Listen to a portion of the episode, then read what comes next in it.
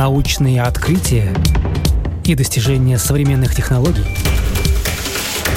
новости ведущих лабораторий и передовые разработки компаний. Программа «Новое измерение». Мы рассказываем о том, каким будет мир завтра –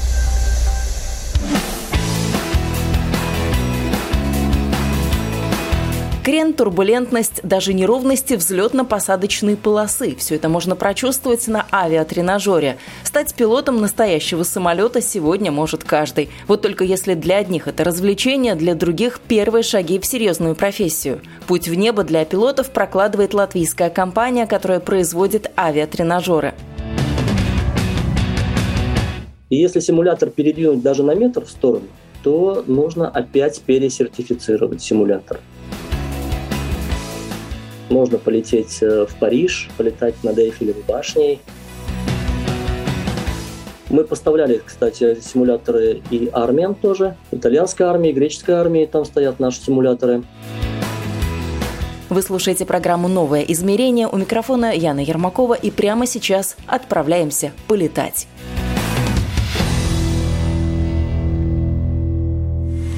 Airplane really tries to protect you from doing anything out of procedure.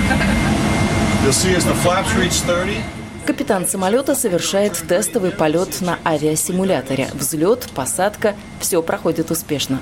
Профессионализм на Боинг отточен до мелочей. А вот если бы прямо сейчас пришлось пересесть, скажем, на Airbus, уверенности было бы куда меньше. Каждый самолет уникален, и именно для этого нужен тренажер, чтобы научиться летать. Let's land on the center runway this time. Возможности симулятора практически безграничны. Полететь можно в любую точку мира. Аэропорты и карты местности один в один повторяют реально существующее. Погодные условия и время суток тоже можно менять в зависимости от необходимости. Греция, Италия, Грузия, Дания, Австрия, Германия, Франция, США, Болгария, Венгрия, Румыния, Китай, Филиппины, Испания и Норвегия. Везде там стоят авиатренажеры латвийского производства. Даже в такой далекой африканской стране, как Руанда, молодые пилоты летают на симуляторе латвийского бренда Softaxim. В интервью нашей программе представитель компании Олег Ирман рассказал, как удалось получить признание на международном уровне и почему авиасимулятор – штучный товар. Что такое симулятор? Если так э, совсем простым языком э, рассказывать, это как? Ну, по-русски называют их чаще авиационные тренажеры. Как мы знаем, э, обучение пилотов требует времени, сил, ну и какой-то технической базы. Ну вот. И чтобы это обучение было максимально эффективным, используют вот такие вот авиационные тренажеры. Они позволяют в первую очередь уменьшить э, стоимость обучения, которая дорогостоящая, и тренажеры позволяют отрабатывать те навыки пилотирования, которые могут быть просто опасны на реальном самолете. То есть это имитирование аварийных ситуаций, нестандартных ситуаций, отрабатывать и отрабатывать, чтобы пилот чувствовал себя уверенно в любой ситуации в воздухе. А с изнанки, если посмотреть, то что нужно программистам, чтобы э, составить модель вот такой вот какой-то нештатной ситуации? Просто достаточно поменять вот такое очень примитивное сейчас понимание будет с моей стороны, ну, достаточно поменять, там, условно говоря, в графе скорость поменять скорость, там, высоту поменять, еще какие-то параметры, и вот она нештатная ситуация, или как вот вы ее создаете? Да, это может быть отказ двигателя или двигателей, отказ э, навигационного оборудования, какие-то сбои систем. Вот. И пилот должен сообразить, что случилось и как в ситуации действовать. Не всегда очевидно. По сути, авиатренажер – это кабина пилота, сертифицированная. Она может быть от настоящего самолета, но иногда это просто максимально похожий макет с интерьером, который точь-в-точь точь передает реальный. Мы стараемся делать максимально похожий интерьер, чтобы натренировавшись на симуляторе и сев в реальный самолет, пилот э, не заметил особенной разницы, чтобы он привык к определенному расположению переключателей, приборов и всего. То есть мы стараемся делать как можно более точную копию конкретного самолета, на который пилот, пока еще молодой, учится летать. И симулятор, собственно, состоит из двух больших таких вот частей. Это вот э, железная часть, все рычаги, кнопки, переключатели, педали от кресла и так далее. И софтварная часть. То, что позволяет э, имитировать э, полет, аэродинамику самолета, э, дает визуальную картинку на большой экран. Это вот то, что пилот видит из кабины снаружи. Ну и, собственно говоря, сами авиационные приборы, мы сами пишем программное обеспечение на авиационные приборы. А что вы должны знать, как команда программистов, инженеров, для того, чтобы вот э, писать эту программатуру? То есть у вас кто-то должен быть обязательно с а, авиационным образованием, или вы как IT-специалисты не обязательно должны в этом разбираться? У нас э, опыт в авиации уже больше 10 лет. У нас была школа пилотов у самих. Мы обучали коммерческих пилотов. Ребята летают до сих пор в Air Baltic и других компаниях. Вот. Но со школы пилотов мы переключились на тренажеры. Поэтому понимание того, что нужно для тренинга пилотов, для обучения пилотов и э, что такое тренажер, у нас очень хорошее. Ну и наши работники, они из авиации. Это авиационные механики, тестовые пилоты, настоящие пилоты с коммерческими лицензиями, которые и сами прошли обучение, и сами летают на самолетах. То есть, конечно же, понимание темы должно быть, чтобы создать правильный и хороший продукт. А сколько у вас человек в компании? Сколько человек этим занимается? У нас несколько компаний. Э, в общем, э, я думаю, что порядка 10 с плюсом человек. Так немного. Мне казалось, это должен быть такой штат большой. Тренажеры, они штучный товар. У нас э, нет больших производственных мощностей, и мы их не клепаем в больших количествах. Иногда два симулятора, иногда три симулятора может делаться одновременно, да, но не больше. И этих ресурсов нам хватает. А в год сколько таких симуляторов э, выходит? Э, знаете, очень сложно здесь сказать, потому что каждый год не похож на, на другой по количеству. С одной стороны, мы растем, растет наша узнаваемость в авиационном мире – и поэтому у нас заказывают более охотно. С другой стороны, в авиации сейчас такие нестабильные времена, что школы пилотов тоже смотрят, стоит ли покупать вот сейчас или все-таки дождаться какой-то большей стабильности и понятности. А, но в общем и целом э, 6 симуляторов, ну так в среднем, да. Симуляторов два месяца получается у нас. Вы сказали, школы смотрят покупать или не покупать, а сейчас же тоже идет тенденция, чтобы не покупать какое-то оборудование, а, скажем, брать в аренду. Вот с симулятором так можно, его можно в аренду взять или это очень сложно? Можно, школы берут в аренду. А, но есть сложности с этим. Симулятор нельзя перевозить. Нельзя поставить у себя в школе симулятор, а через пару месяцев его отвести обратно. Европейское законодательство авиационное определяет, что симулятор должен быть установлен в конкретном месте, и на этом конкретном месте он должен быть засертифицирован. Каждый симулятор, он должен быть засертифицирован. А, если два одинаковых симулятора, то каждый из них сертифицируется отдельно, хотя они оба могут быть совершенно идентичны. И если симулятор передвинуть даже на метр в сторону, то нужно опять пересертифицировать симулятор. Это, во-первых, может быть дорого, это может быть стоить десятки тысяч в Европе сертификация. Ну и, во-вторых, э, надо приглашать э, инспекторов из агентства гражданской авиации, назначать дату, они должны прийти, они должны летать, проверять. Ну, как бы вот э, так вот с этими симуляторами. Поэтому э, школы делают следующим образом. Где-то стоит в какой-то соседней школе симулятор сертифицированный, и они покупают время на нем. Вот. Но это не, не, не всегда удобно.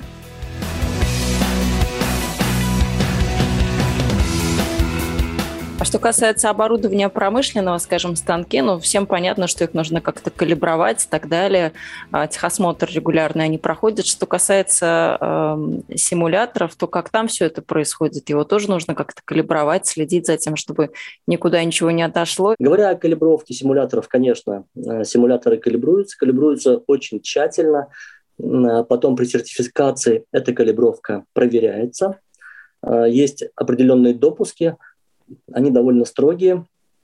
А, насколько симулятор имеет право отличаться от э, реального самолета по своим характеристикам летным. Поэтому все делается примерно так. Сначала делаются тест полеты на реальном самолете, делаются определенные маневры, это все записывается, оцифровывается.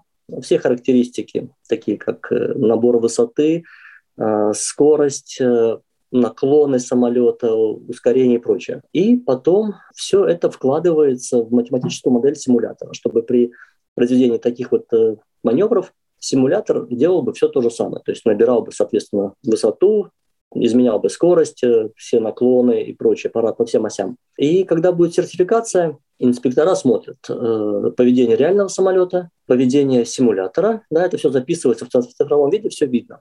И сравнивают, в, находится ли все в допустимых пределах. Вот если все находится в допустимых пределах, тогда симулятору дают сертификат годности, который раз в год, каждый год э, должен продлеваться. То есть э, оператор школы пилотов, э, они летают тесты. Э, эти тесты в течение года, и если никаких отклонений э, у симулятора нету, тогда им сертификат продлевается на следующий год.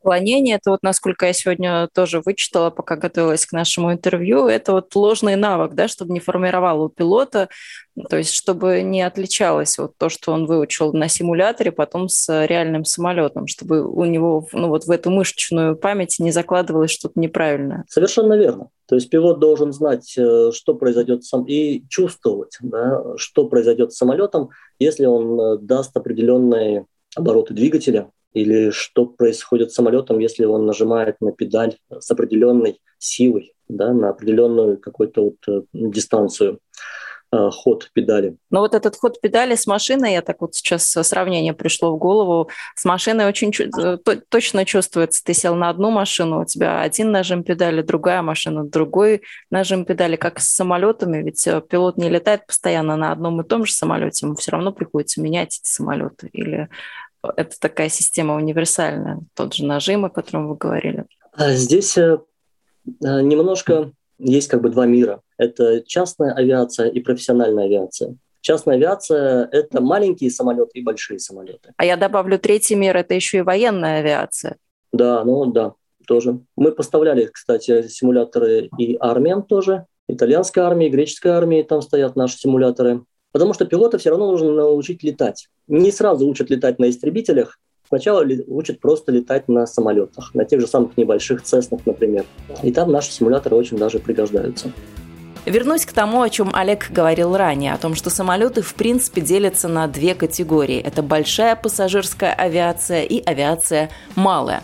Так вот, с маленькими самолетами все просто. Их рассматривают как единое целое и по моделям на авиатренажере не делят. Если, скажем, у одного самолета на педаль давление одно, а у другого самолета на педаль давление немножко другое, эти все маленькие самолеты рассматриваются как э, класс. Да, вот маленькие самолетики и все.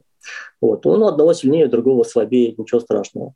Вот. Главное, что э, симулятор симулирует один из реальных самолетов и годится. А с большими самолетами там все строже. Там каждый самолет отдельно характеризуется. То есть э, Airbus A320 э, имеют определенную силу нажатия на педаль.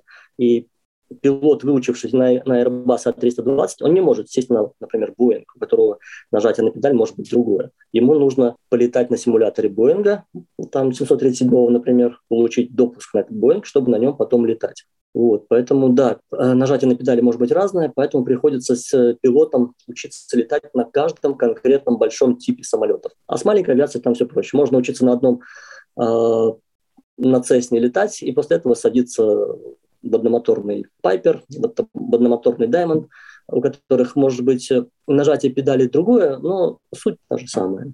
И лететь сразу после, может быть, небольшого облета с э, опытным пилотом да, для получения допуска все-таки, для ознакомления с самолетом. Ну вот если продолжать эту тему чувствительности, мы сейчас о педали говорили, да, как она отвечает, как э, пилот чувствует, сколько подать силы. А я сегодня тоже пока читала, оказалась очень интересная тема, я как-то никогда об этом э, ну так вот не старалась узнать специально, а сегодня углубилась, и мне показалось интересным, что действительно настолько чувствительный этот симулятор, что можно почувствовать вот в таких вот искусственно созданных условиях ребристую вот эту поверхность взлетной полосы и так далее. То есть настолько mm-hmm. все можно туда все это заложить. Как? Да, это так. Ощущение реальности очень сильное. И те, кто садятся порой э, в кресло пилота на симуляторе первый раз – а, у них может быть определенные даже неприятные ощущения. Ну, если, например, симулятор начинает падать, заваливаться или что-то идет не так, то туда. Ощущение реальности очень большое. Вы летали, но это, наверное, наивный вопрос. Конечно же, вы пробовали э, летать на том, что а, создаете. Есть э, тестовый пилот, у которого вот эта вот конкретная обязанность и ответственность. Он должен убедиться, что симулятор работает во всех э, ситуациях так, как должно быть. Моя задача – это скорее такая поверхностная проверка третьей стороны в том, что ничего не пропущено. Поэтому я больше для себя вот. И э, как дополнительная такая независимая проверка. Иногда летаю на симуляторе. Ну, после такого-то не захотелось на нормальном, большом, хорошем самолете полетать? Знаете, есть люди, которым, для которых э, авиация, работа пилота – это больше, чем э, просто работа. Это для них страсть. И из них получаются действительно хорошие пилоты, которые живут этим делом. А, в моем случае несколько иначе. Мне это интересно, но вот так вот углубляться я в себе такой страсти не нахожу. А работа пилота, она все-таки требует очень больших ресурсов, и поэтому здесь требуется немножко больше, чем просто интерес. Стать пилотом настоящего самолета – это не только вопрос призвания. Помимо того, что к авиации должна лежать душа, получение лицензии – это дорого и долго. Так что для многих покорение неба так и остается несбыточной мечтой на всю жизнь. Впрочем, испробовать все фокусы аэродинамики можно и не вставая с дивана. Такую возможность дают компьютерные игры, виртуальная и дополненная реальность, а также приложения на смартфоне, которые сегодня тоже предлагают авиасимуляции. Включаем ВСУ. Немножечко сейчас дадим питание, которое должно хватить для запуска двигателей. Первый движок. Какие-то компьютерные симуляции заточены под сложные военные миссии с самыми разными испытаниями. Другие же просто дают базовые навыки летного мастерства.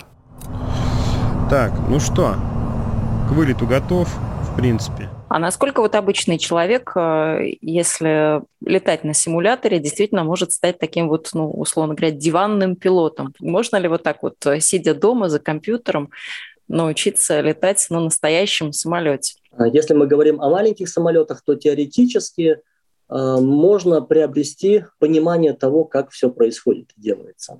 Представим такой фантастический случай, что нужно посадить реальный самолет, небольшой, маленький, что-то сделать э, у такого диванного пилота может получиться. Может и не получиться на самом деле. И, скорее всего, не получится. Вот. А с большими самолетами там все-таки сложнее. Там даже те пилоты, которые отлетали приличное время на самолете, и потом уходят, может быть, в декретный отпуск, а может быть, какая-то другая а, причина, по которой они остановились, э, э, сделали паузу в работе на полгода, например, им потом вернуться обратно требуется опять некоторых усилий, потому что что-то уходит. Это как у хирургов, наверное, да, то есть чтобы хорошо что-то делать, нужно постоянно этим заниматься.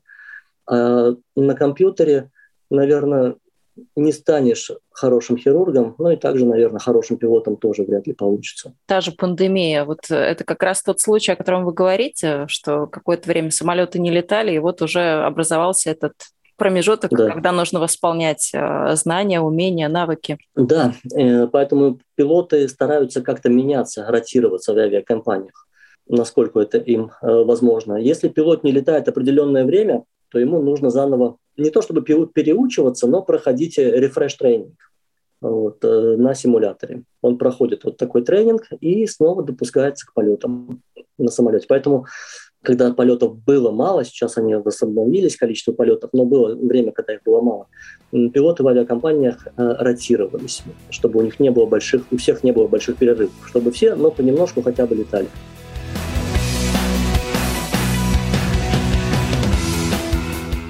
С изнанки тоже как этот э, авиасимулятор, авиатренажер выглядит. Что вы туда закладываете? То есть вам же нужно огромное количество карт туда заложить, визуализации, аэропортов, каких-то дополнительных систем. Как все вот это вот, из чего складывается этот авиатренажер, симулятор? Есть э, большие базы данных аэропортов. Они все есть э, в симуляторе или большая часть из них, по крайней мере, больших аэропортов мировых.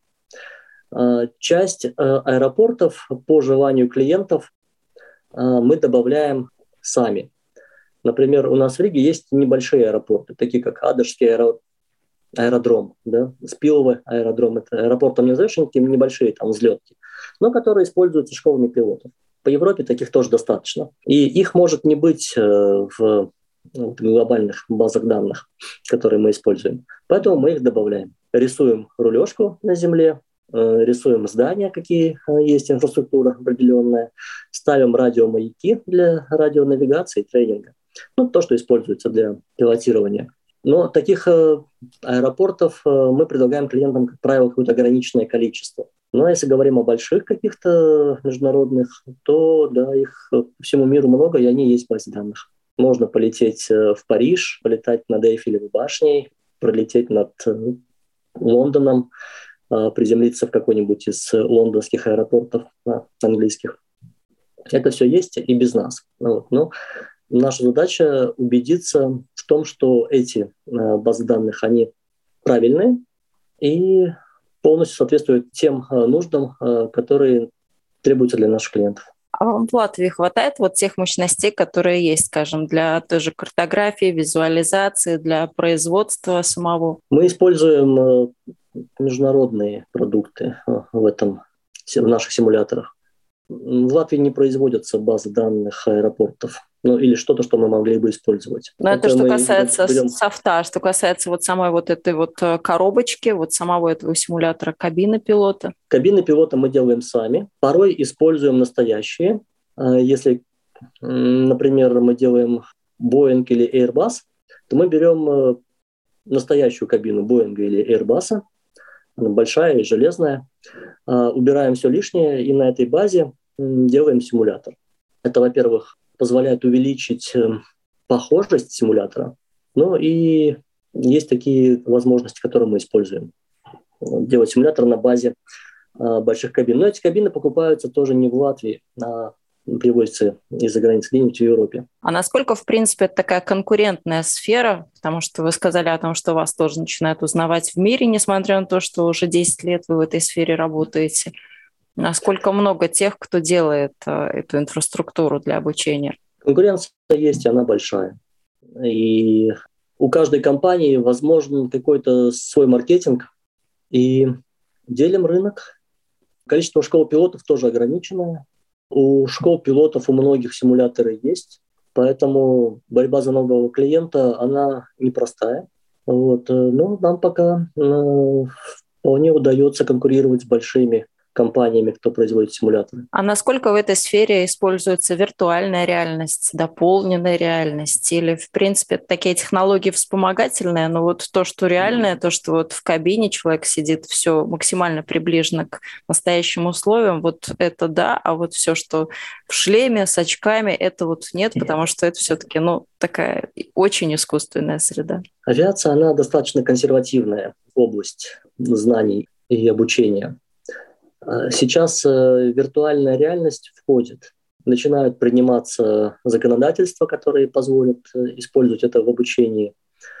И, конечно же, это будет использоваться в дальнейшем. На данный момент, э, если школы и используют виртуальную реальность или дополненную реальность, то это делается по собственной инициативе, и это не идет в официальный тренинг, а как ну, школьный вспомогательный опциональный тренинг такой. Вот. Но со временем я уверен, что а, будет все больше и больше вот такого виртуального тренинга. В кризис самолетов оказалось больше, чем необходимо, но это не значит, что авиапром остановился в развитии. Модельный ряд самолетов растет, расширяется, а значит и симуляторов будет становиться больше, прогнозирует Олег Ирман. Появляются новые модели. И Боинги появляются новые, и Airbus, и малая авиация.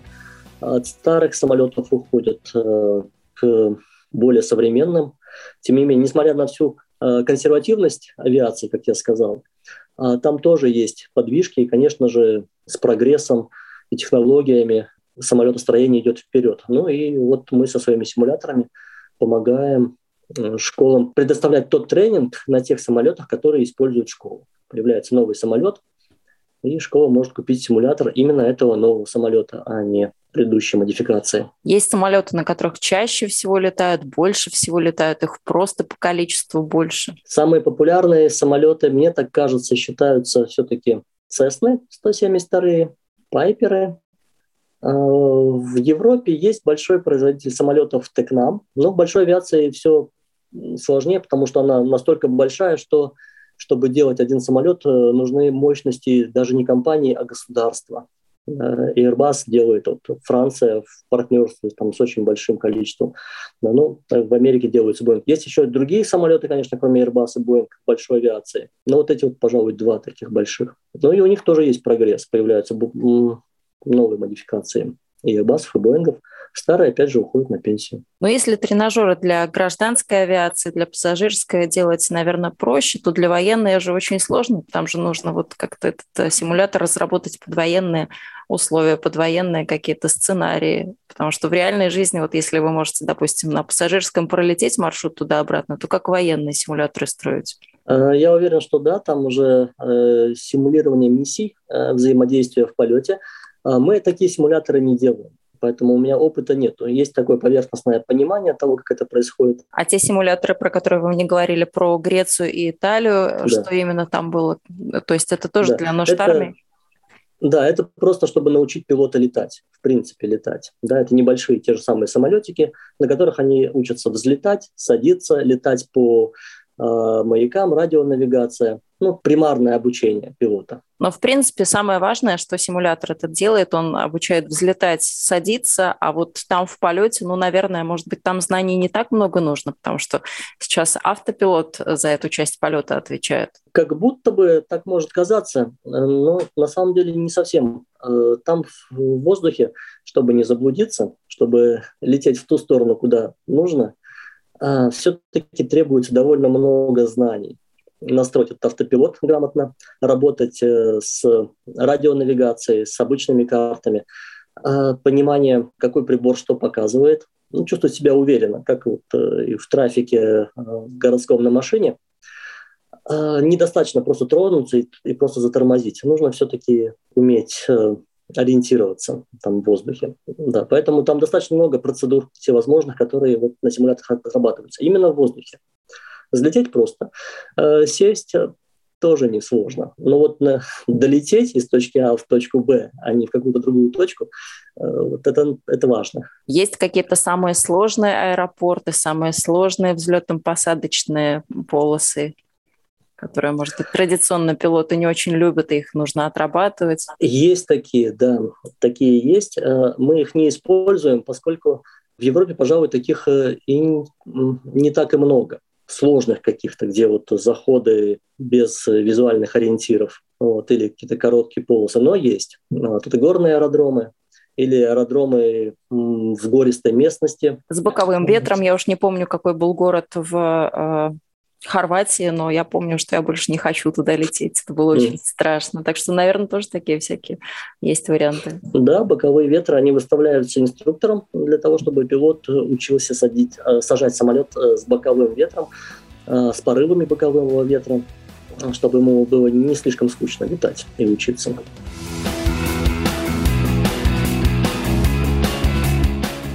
Что касается самолетов, понятно, занимаетесь ли вы вертолетами тоже, потому что это тоже вроде как часть авиации, но, как я понимаю, с вертолетом сложнее разработать симулятор. Действительно, это так. Э, вертолет значительно сложнее разработать. Во-первых, потому что он летает совсем иначе, чем самолет. И, э, во-вторых, э, если пилоту достаточно обзора, что происходит впереди, то вертолету нужно, э, э, пилоту вертолета нужно смотреть, что происходит внизу, что происходит наверху, вот, что происходит справа и слева, соответственно, если он поворачивает да, вертолет на месте. Вот, визуальная система совсем другая, пилотирование совсем другое, да. Э, вертолеты сложнее, однозначно. Мы делали вертолеты тоже. У нас есть только один вертолет, он стоит в Грузии, в Грузинском авиационном университете. Поэтому наши основные продукты все-таки самолеты. Но вертолеты тоже делали. Но сложнее он еще и потому, что там может быть, э, допустим, груз висеть на какой-то, как это называется правильно, сцепка, трос. Да. Можно да. сажать его, допустим, на палубу э, на воду, еще там да. можно на здание сажать. То есть в этом сложность, да. я понимаю. Точно так, да. И у вертолета тоже есть определенный сценарий или миссии. Посадить самолет на буровую вышку, например, или на палубу качающегося судна все сильно иначе, чем у самолета, и да, сложнее. Обычно компании симуляторные, кто занимается самолетами, они делают тренажеры самолетов. А, есть кто специализируется больше на вертолетах. Вы сказали, что сфера это консервативная. Как часто к вам приходят какие-то инновации, новшества именно вот в то, что вы разрабатываете? Как часто вы что-то привносите новое туда? Так кардинально ничего не меняется от симулятора к симулятору. Но мы смотрим, э, где мы можем улучшить э, качество симулятора, качество симуляции, устойчивость работы симулятора, э, сделать его более похожим на самолет. Допустим, если раньше мы делали педали сами, сейчас мы покупаем педали на заводе изготовителей самолетов. Кнопки, если можно взять похожие, то мы берем именно оригинальные самолетные кнопки, чтобы была большая похожесть в кабине на реального самолета. И чтобы вот э, тактильные ощущения, память э, у студента, она нарабатывалась уже в симуляторе. Но я даже боюсь спрашивать, сколько это стоит, если так детально вы ко всему подходите, чтобы и тактильные ощущения были, и вот все остальное. Сколько это стоит? Сколько стоит один такой авиатренажер, авиасимулятор? Дорогие. Симуляторы дорогие. Э, стоимости от 100 э, э, тысяч евро и выше, в зависимости от типа симулируемого самолета и от типа сертификации. Это может быть или сертифицирован как класс небольшой самолет, либо там уже type рейтинг для профессионального обучения э, с другими требованиями.